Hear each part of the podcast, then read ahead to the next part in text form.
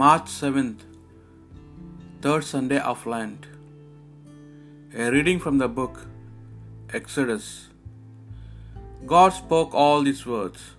He said, I am the Lord your God who brought you out of the land of Egypt, out of the house of slavery. You shall have no gods except me. You shall not make yourself a carved image or any likeness of anything, in heaven or on earth beneath, or in waters under the earth. You shall not bow down to them or serve them. For I, the Lord your God, am a jealous God, and I punish the father's fault in the sons, the grandsons, and the great grandsons of those who hate me. But I show kindness to thousands of those who love me and keep my commandments.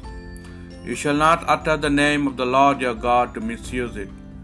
For the Lord will not leave unpunished the man who utters his name to misuse it. Remember the Sabbath day and keep it holy. For six days you shall labor, do all your work. But the seventh day is Sabbath for the Lord your God.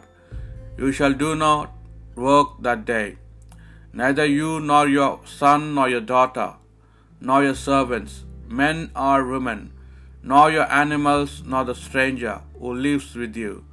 For in six days the Lord made the heavens, and the earth, the sea, and all that these hold. But on the seventh day he rested. That is why the Lord has blessed the Sabbath day and made it sacred. Honor your father and your mother, so that you may have a long life in the land that the Lord God has given to you. You shall not kill. You shall not commit adultery. You shall not steal. You shall not bear false witness against your neighbor. You shall not covet your neighbor's house. You shall not covet your neighbor's wife, or his servant, man or woman, or his ox, or his donkey, or anything that is his. The word of the Lord. The law of the Lord is perfect, it revives the soul. The rule of the Lord is to be trusted, it gives wisdom to the simple. The precepts of the Lord are right, they gladden the heart. The command of the Lord is clear, it gives light to the eyes.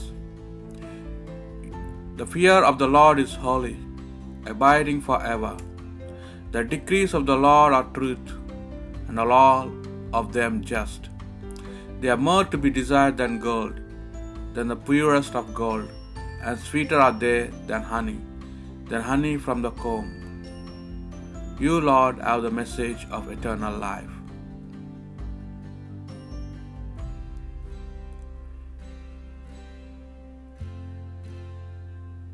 A reading from the letter, the first letter to Corinthians.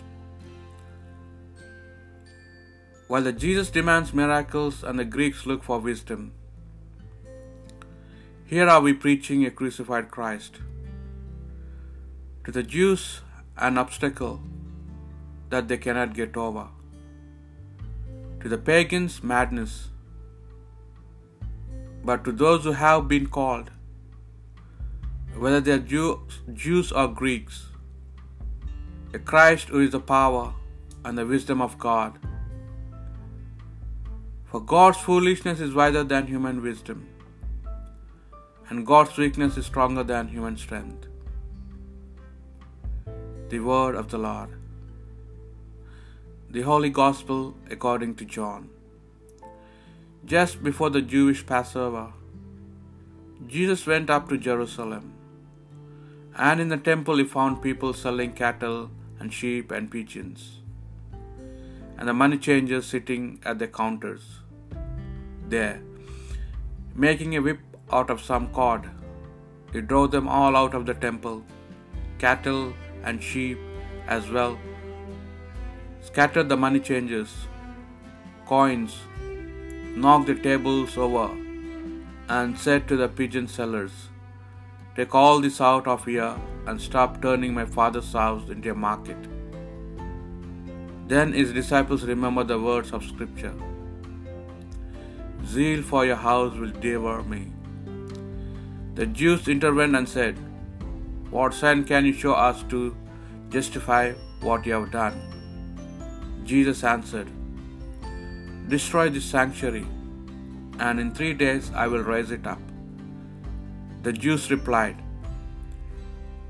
It has taken forty six years to build this sanctuary.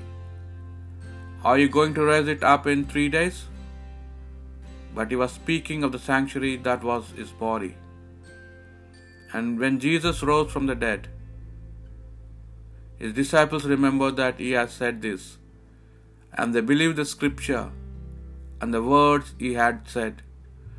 During his stay in Jerusalem for the Passover, many believed in his name when they saw the signs that he gave.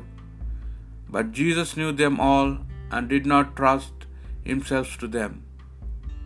He never needed evidence about any man.